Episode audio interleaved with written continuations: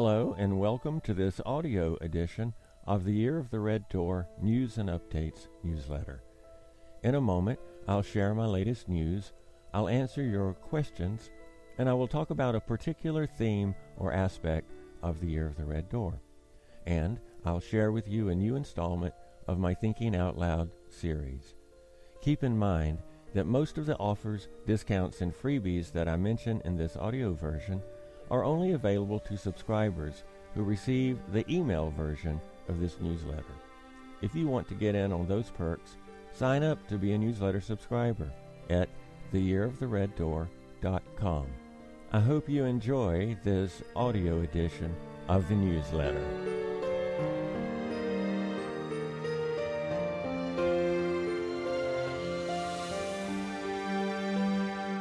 Hey there. Welcome to the November December 2018 issue of the newsletter. This is William. I'll be talking about gifts, gutters, and a time machine, and I'll be answering a reader question about Serith Ellyn, Queen of Venara.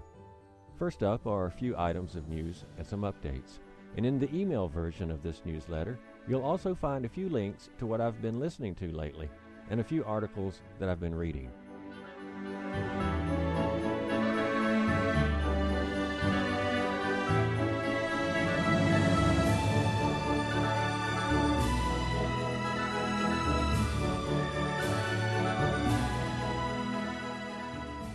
This is a holiday issue. Unless something comes up that I think you might like to know about, this will be the final email from me until 2019. I'm hoping that my books will get some special holiday pricing, and if that happens, I'll let you know. But in case you don't hear from me, I wish you a very sweet and special holiday, and I'll bid you a joyful new year. I might be participating in an open mic event at a local bookstore. It's an opportunity for folks to hear local authors and learn about their work. Each author will be given eight minutes, so it's a pretty fast program. The organizers sent me an invitation in the hopes, I think, that I would consider participating. I'm still a bit undecided. There are a lot of details that I would have to work out ahead of time. But they say that I don't need to commit. I can just show up if I want to, and they'll make a slot for me. And I think that's an awful nice gesture. But to tell you the truth, I'm not really sure that I have anything that might make a good out loud reading. Which passages of the Year of the Red Door, that is. If you can think of a particular passage that would make for a good out loud reading, let me know. I'm really open to any ideas right now. I write for readers to read to themselves, and that's very different than writing in a sort of script form. There are a lot of writers who write their fiction that way, and I think a lot of them are hoping to appeal to young readers that need a lot of action and not a lot of vocabulary. My form of writing is very different than theirs, and I'm writing to a more cerebral reader, and that's been confirmed over and over by my reader surveys. Most of my readers are very well educated, and many of them hold advanced university degrees. Now, I don't mean that in a conceited way, because I do have a great deal of respect for the other kind of writer. Some of them are just brilliant, but obviously that's not me. Anyway, I'm in the process of looking at some passages for the reading. If I attend, I'll try to get out an announcement or press release about it, but it might be a last minute thing.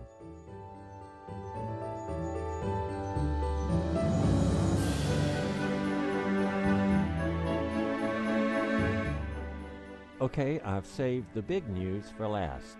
I'm recording this on the 30th of November, and just this afternoon I received news that the Bell Ringer has been honored with a B.R.A.G. Medallion from the Book Readers Appreciation Group. They've been around since 2012, and their B.R.A.G. Medallion is a kind of seal of approval for books that are written by independent authors like me. A book has to earn the medallion by making it through several layers of quality assessment until it is submitted to a committee of readers who are located all over the globe.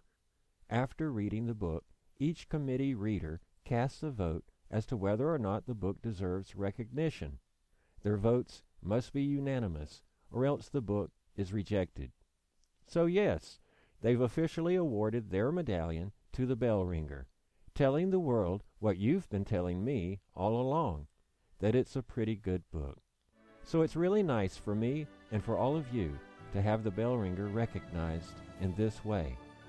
To each and every member of the Book Readers Appreciation Group, whoever you are, wherever you are, I say thank you.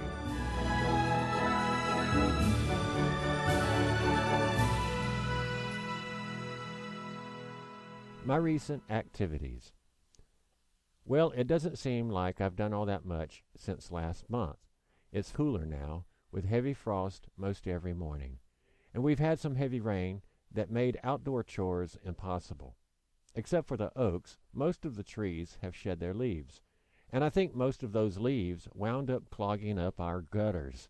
So as soon as weather permitted, I climbed up onto the roof. My wife caught me on camera blasting out the gutters with a blower. You can see some of the flying debris.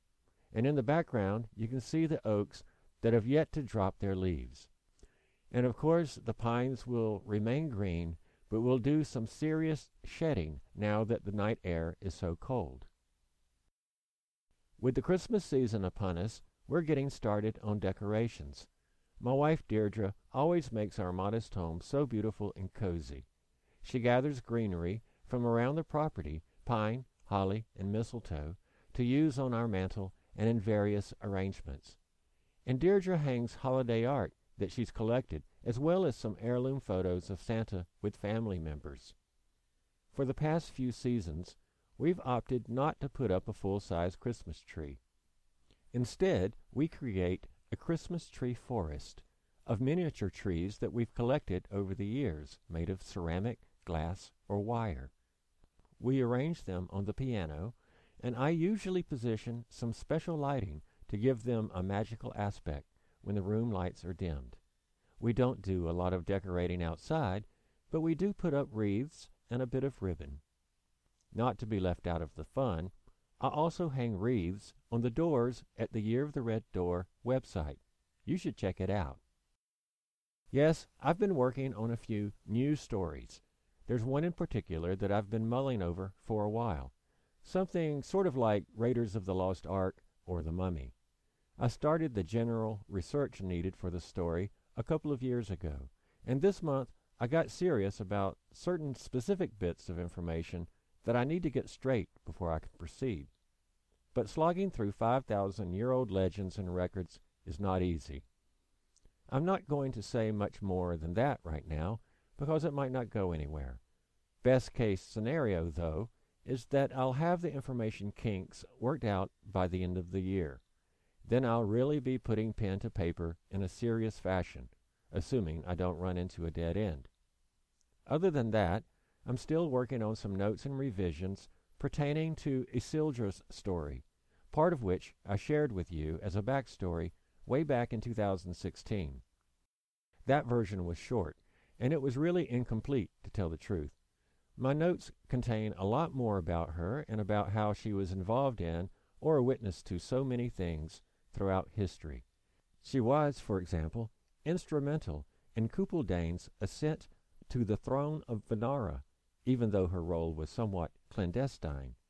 That's just one bit of what's in store for you if I ever get it together. It's just taken me way longer than I ever thought it would. The Reader's Companion to the Year of the Red Door is inching along. Some of you have been asking about it, about when I'll have it finished and published. Well, all I can say is no time very soon. Most of it is already written, and I'm really sorry that it's taken me so long to get it properly organized.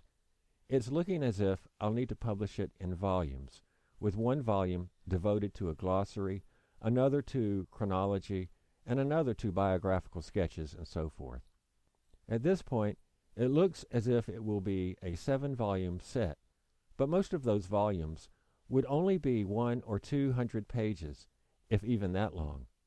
I beg your pardon for all of the delays.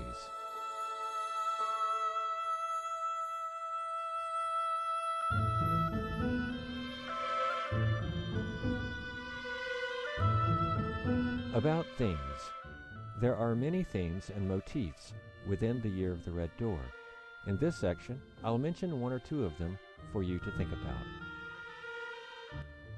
I'd like to offer a few thoughts about gifts in the year of the Red Door.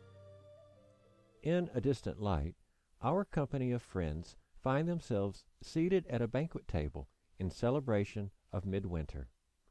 A ribbon of light flies around the large hall. As it passes over each table, small gifts appear before the people seated there. They are special presents.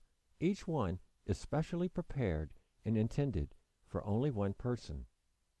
Not knowing what to do, Robbie and company watch the other guests open their presents, each of which contains a prophecy pertaining to the recipient.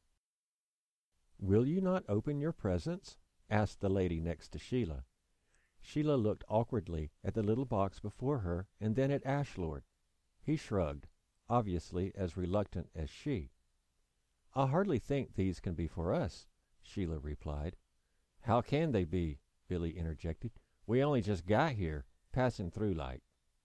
And surely we sit in the place of others whose right it is to be here, Robbie added. Pish posh and ridiculous, the lady laughed, jabbing her stout companion next to her, who laughed with her. None sit at these tables, nor enter these halls, except those whose places are made ready for them. This is a time of year that many of us begin stressing out over shopping for gifts. So I thought it might be appropriate to share some thoughts about some of the various gifts in the year of the red door. I will talk about those kinds of gifts that are given from one person to another, but they bear a connection to gifts that are abilities, blessings, or talents, as intangible as they may often be. When shopping for just the right gift for someone, we often ask ourselves, what would this person find useful, interesting, fun, or enjoyable? What do they need? Clothes are always a popular Christmas gift, with the holiday themed sweater being a notorious example. Music, tools, kitchen gadgets, jewelry, toys, and games are also very popular gifts, and I enjoy giving useful gadgets to the men on my list. I personally think that a book also makes a wonderful gift, especially if it's a book that made me think of the recipient when I read it. Reading a book is such an intimate activity, one that you do all by yourself, and your experience of the book is unique to you. It can be said, and probably has been said, that no two people ever read the same book. And it can also be said that a book is never read by the same person twice. When the schoolmaster, Mr. Broadweed, gave Sheila the little book of poetry and verse, he acknowledged her intelligence and her sensitivity. Of all of the gifts in the year of the Red Door, that little book was probably the least useful. Mr. Broadweed and Sheila had already made a special connection when they chatted the day before, when Sheila learned a little more about Mr. Broadweed's background. So it is easy to imagine that Sheila was not merely flattered by the gift, but that she was genuinely touched by Broadweed's thoughtfulness. Sheila cherished not only the book, but the sentiment too. It is as if Broadweed said, I have confidence in you, or I, for one, do not underestimate you. Serith Ellyn and Thurden said much the same to Robbie through the gift of Swincraft, as Broadweed said to Sheila through his gift to her. They were expressing a confidence, or at the very least, a powerful hope, that Robbie would turn out to be the new king. For the giver, a gift can be a way of saying, I know you have it in you.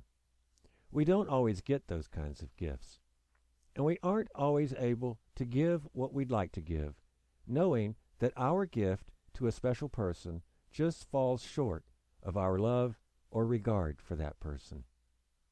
When a gift is right on, the right gift at the right time, there's really nothing else quite like it. I've only ever received two life changing gifts, but I've received many gifts that were very useful, or were entertaining, or were fun and all of them were given by kind and thoughtful people. Gifts are really just symbols, after all. So when Liriam offers Robbie two very powerful gifts, she tests him. She says to him that they are unworthy of the king who must lead the world into a new age. She tacitly implies that she herself is in some way inferior to Robbie, a subordinate, and that her offerings are from a genuine hope for Robbie. Liriam sets forth an example of humility that will be echoed later on by others. Those tangible offerings form symbols for intangible gifts. Later in the story, when Ashlord cautions Robbie about misusing his special abilities, dreamwalking, he says to Robbie, It seems fitting that one who is to become king should have extraordinary powers. But keep in mind the old saying that the gods demand much of those they curse, and more of those they bless. That's the great conundrum about giving and receiving. When a person gives us something of great value, we wonder if our own gift to them measures up. Sometimes our hearts move us to give something of far greater value than we would ever receive in return. But alas, we refrain from doing so because we do not wish to put any implied obligation on the recipient. Ashlord's statement to Robbie touches upon a basic question.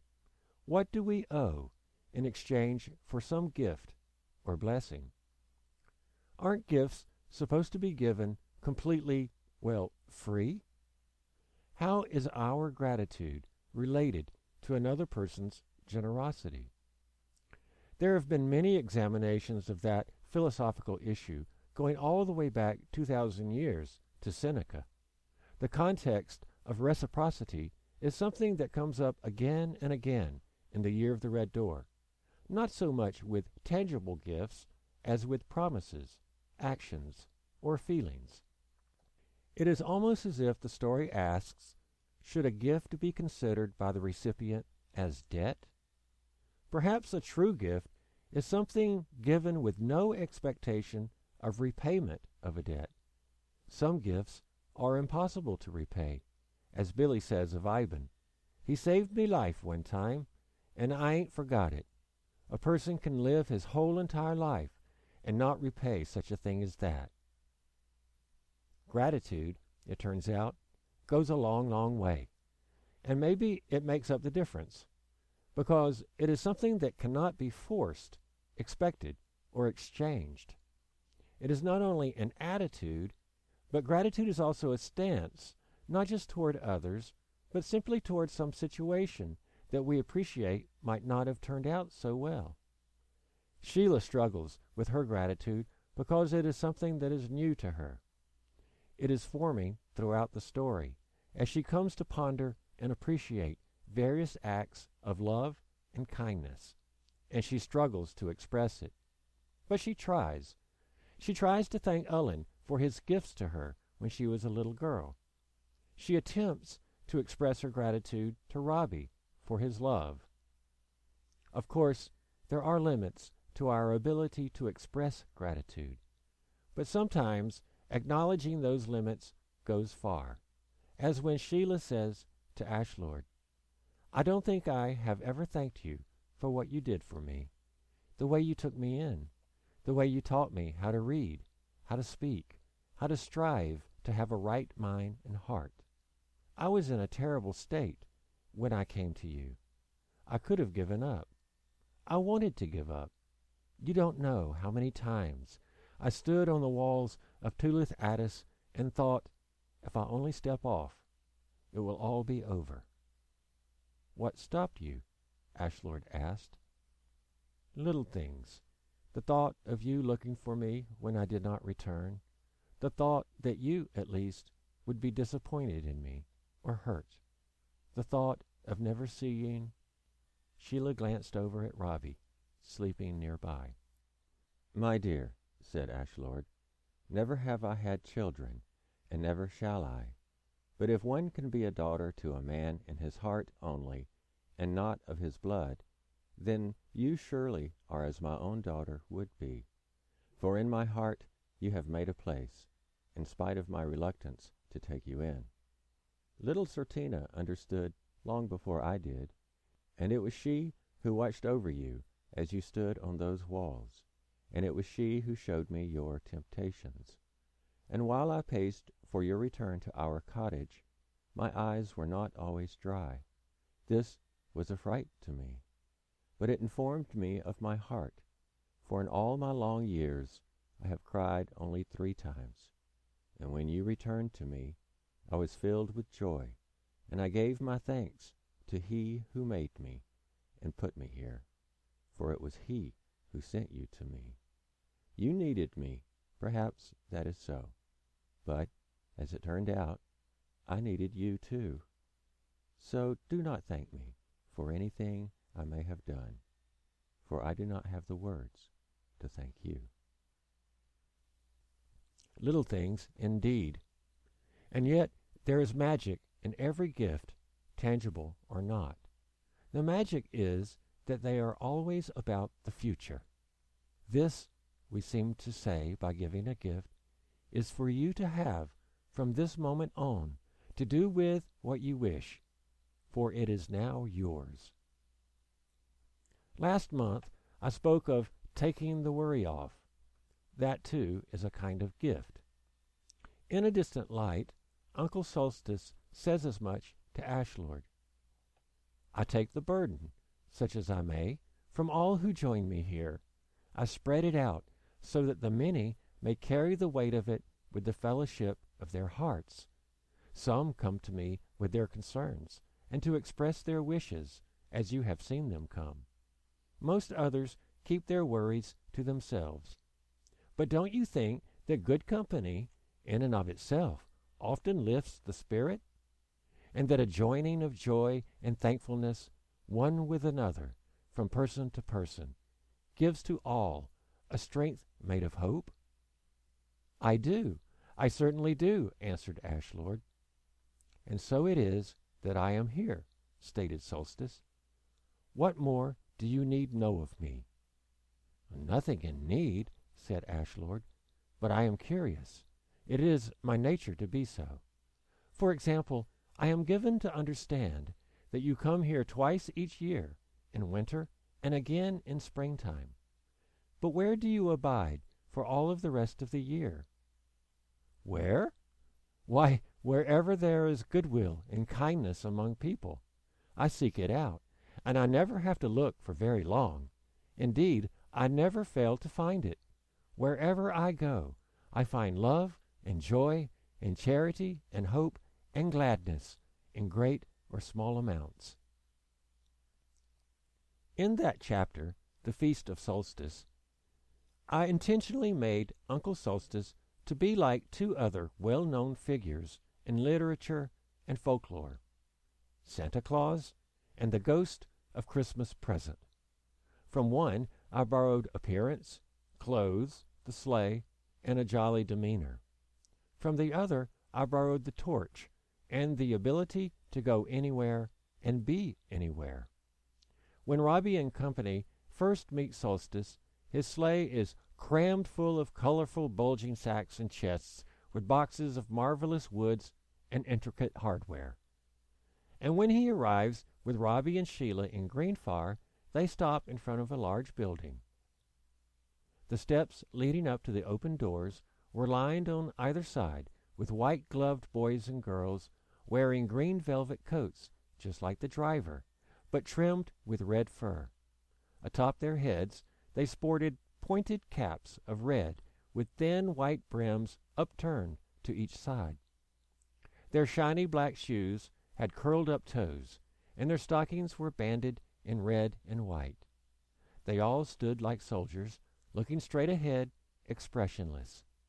Then there appeared, at the top of the stairs, a taller figure, similarly dressed as the others, but with a red pointed beard curled up at its sharp end, just like his shoes.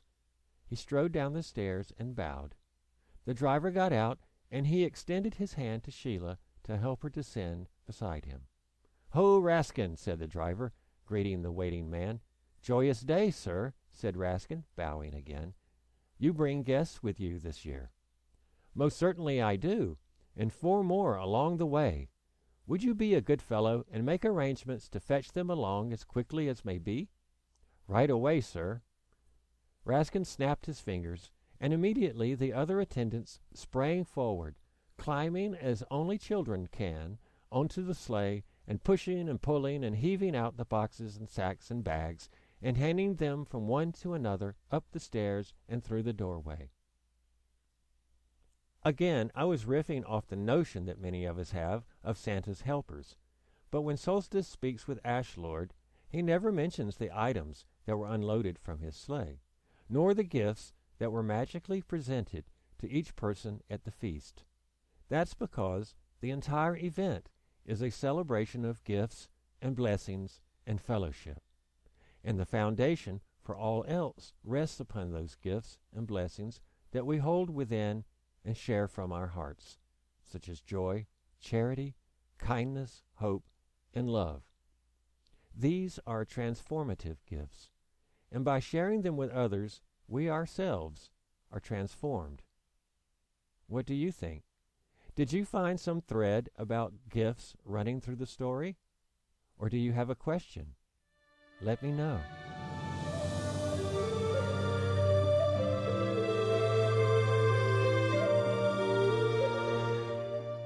Questions and answers. In this section, I'll strive to answer your questions. I might not get to your question right away, so please be patient.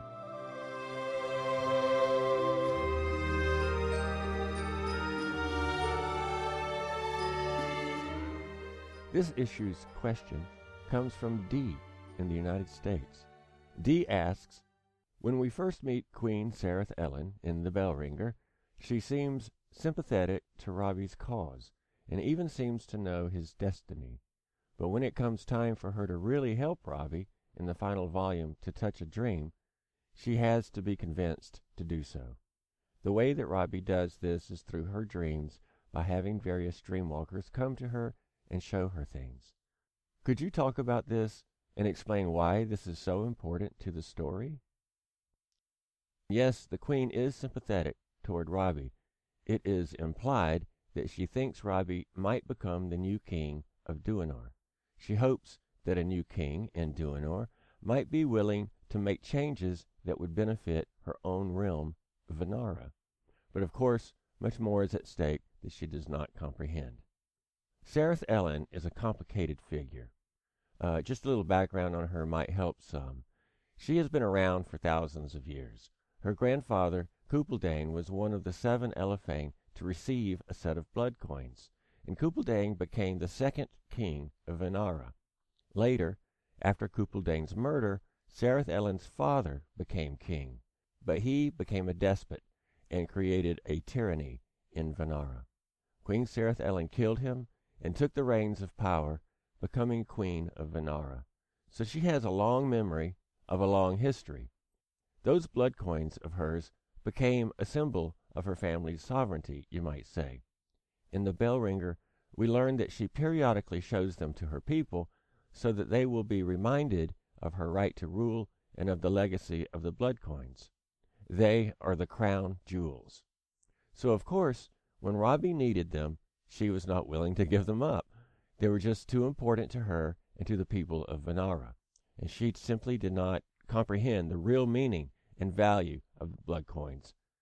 She was powerful and tried to do what was best for her people, but she was up against far greater powers, and she felt somewhat backed into a corner by history and by Duanor's growing power over her own country.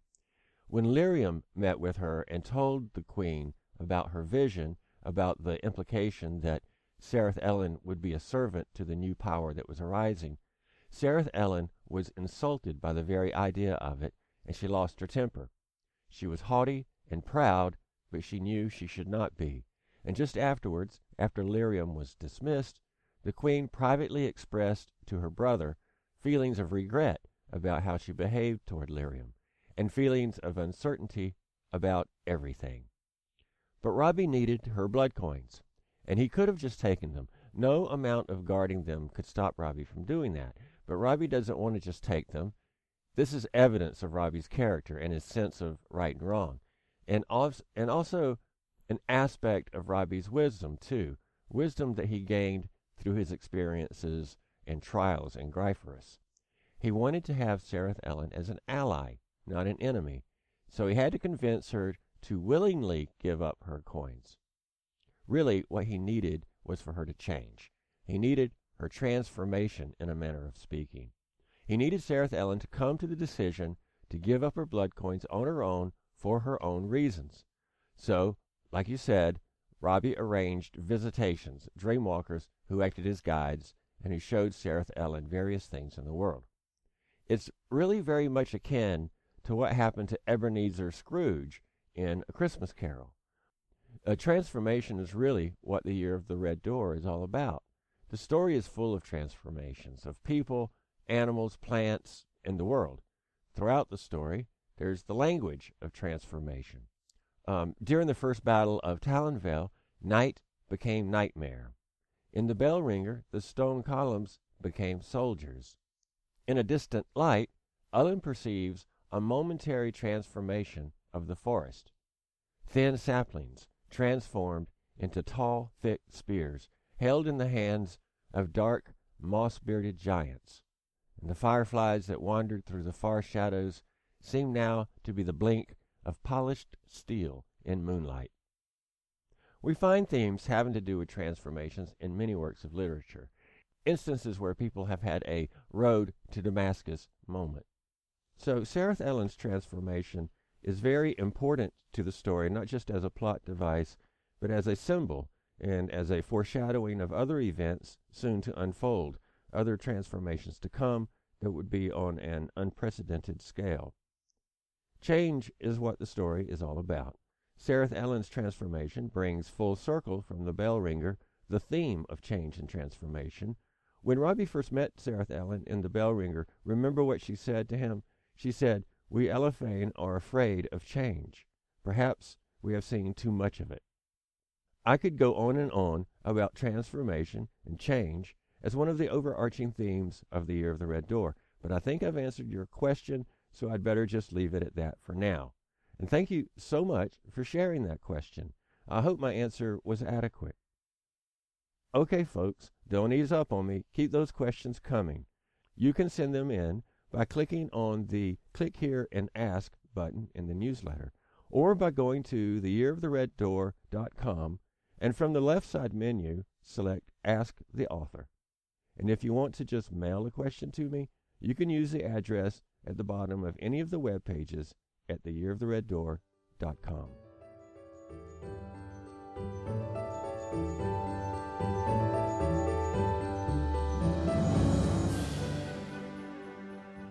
Thinking Out Loud. In this section, I'll try to talk to you about whatever happens to be on my mind. Think of it as a kind of editorial essay. I might reminisce or vent, I might rail against something or other, or I might just think out loud.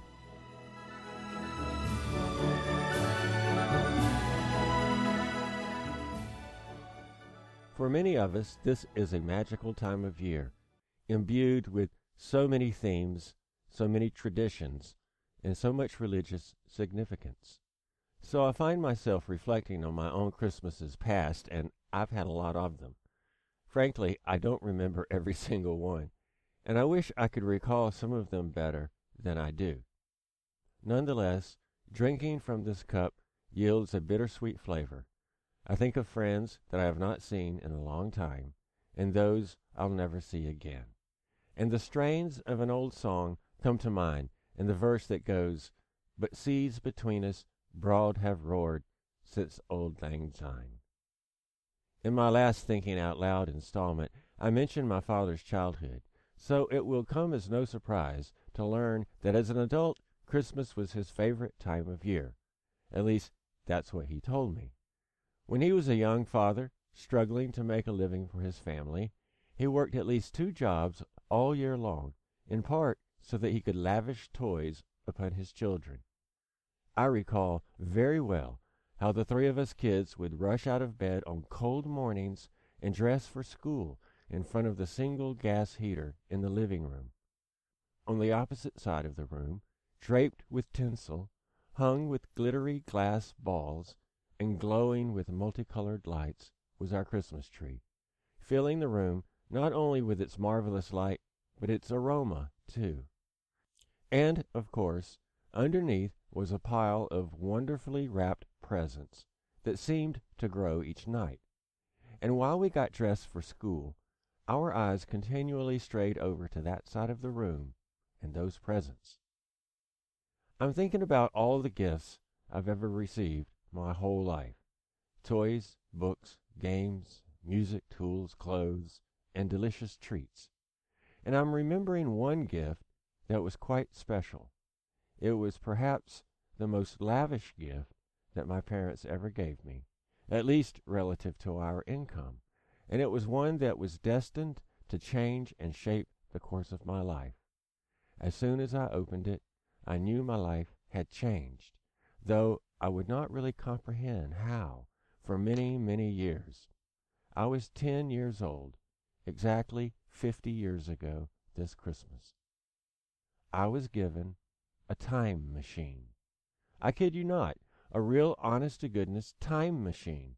It was incapable of transporting me to past epochs, but what it could do was open a window in time and let me gaze upon the wonders that it revealed. It goes by another, more prosaic name. It was a telescope, a very good telescope. A good heavy tripod, a good three inch objective lens, a spotting tube, and an assortment of eyepieces. At its most powerful, it could magnify up to 400 times. I saw for myself the craters on the moon, spots on the sun, Saturn's rings, and Jupiter's red spot. I watched Polaris fade and brighten from night to night. I looked upon the great nebula of Orion, and I beheld the beautiful seven sisters of Pleiades. When I watched sunspots traverse our star, I was seeing light that took a little over eight minutes to get to my telescope. When I looked at Pleiades, I was viewing the seven sisters as they were 444 years ago. The great nebula showed itself to me from almost 1500 years ago. It took me a long while to get my head around the notion that I was peering back in time. It took longer for me to get my head around the tremendous distances involved. But here's the life changing part. I did get my head around those things. Those distances are not inconceivable. Like anything, thinking about it just takes a bit of practice, and not very much practice either. What that telescope did for me was to put me on the path of thinking about our universe and the vast distances and sizes involved. What I learned was that it only takes about a second or third grade education to get it. And you don't even need much math besides some basic addition and multiplication. That was the real shocker. How little you need, how little it takes to grasp the fundamental facts of the cosmos. The bigger shocker, and something that still rattles me, is how common it is for people not to even try. They don't even try. Many people actually believe that to even ponder such things requires some kind of genius level IQ or some natural mathematical ability. But it doesn't.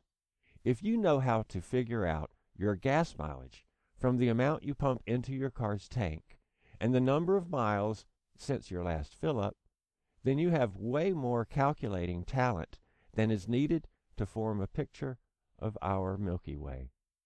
Do you have to know each and every star in our galaxy? No. No more than you need to account for each and every molecule that you pour into your gas tank. It's really sad. Not because it's a kind of willing ignorance, which it is, not even because such willing ignorance prevents mundane but important decisions from being made correctly, which it does. Sad, not even because so much of the survival of life on our planet, short term at least, depends, which it does, on a grasp of fundamental scientific facts. It's almost as if some people don't want us to survive. No, I don't think it's sad merely for those good reasons. It's sad because so many people are missing out on a font of inexpressible and sublime beauty. Knowing that, say, clocks on our satellites have to be adjusted to account for how time slows down for those satellites compared to our clocks on the ground, well, that doesn't get me any closer to God, except perhaps in some incremental way. But knowing that the wondrous blue light that bathes the seven sisters is 450 years old, well, that does. It's like standing under a very old tree, knowing that it was around way longer than I've been alive, and will probably be around way longer than I will be. Have you ever had that feeling? That's the feeling that people miss out on, an appreciation rooted in a few basic facts about our universe. It doesn't make me feel puny. It doesn't make me feel insignificant. When I look up at Pleiades, I feel connected. Connected? Yes, because I know that I am connected to Pleiades, to the North Star, and to Orion in so many ways. We exist via the same mechanics of physics, the same limitations of light and matter.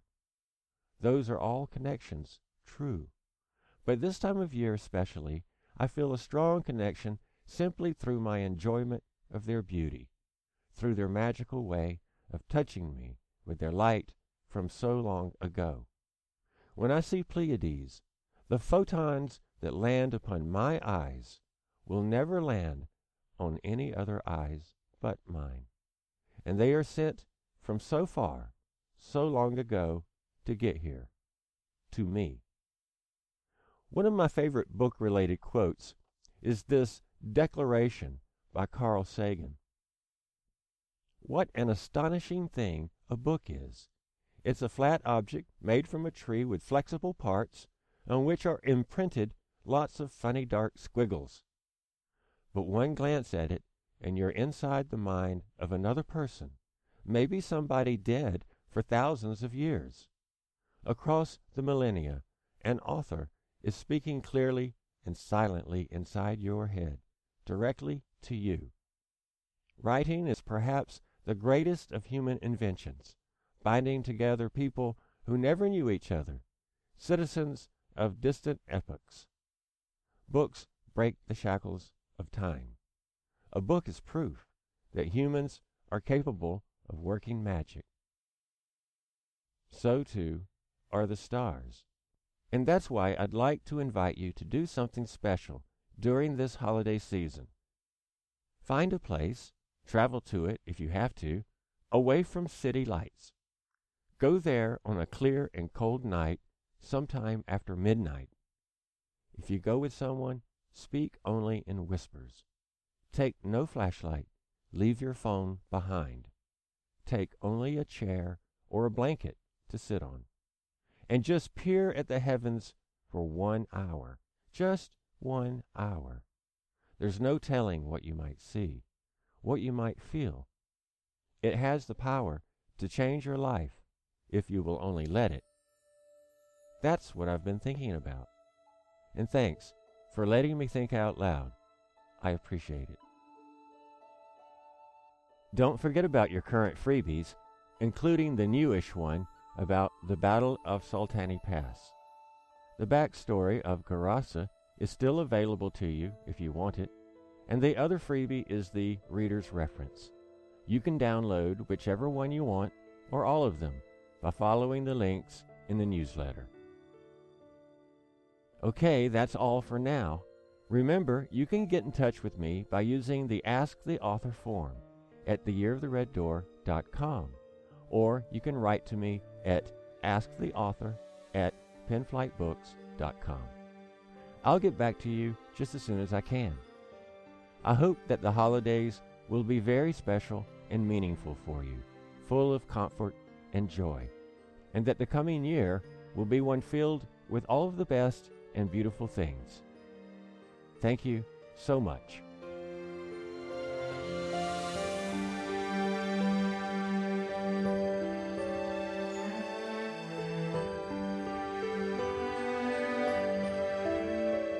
The music you are listening to is Winter Fantasy by Aural Axiom.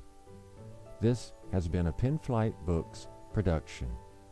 Visit, explore, and browse theyearofthereddoor.com.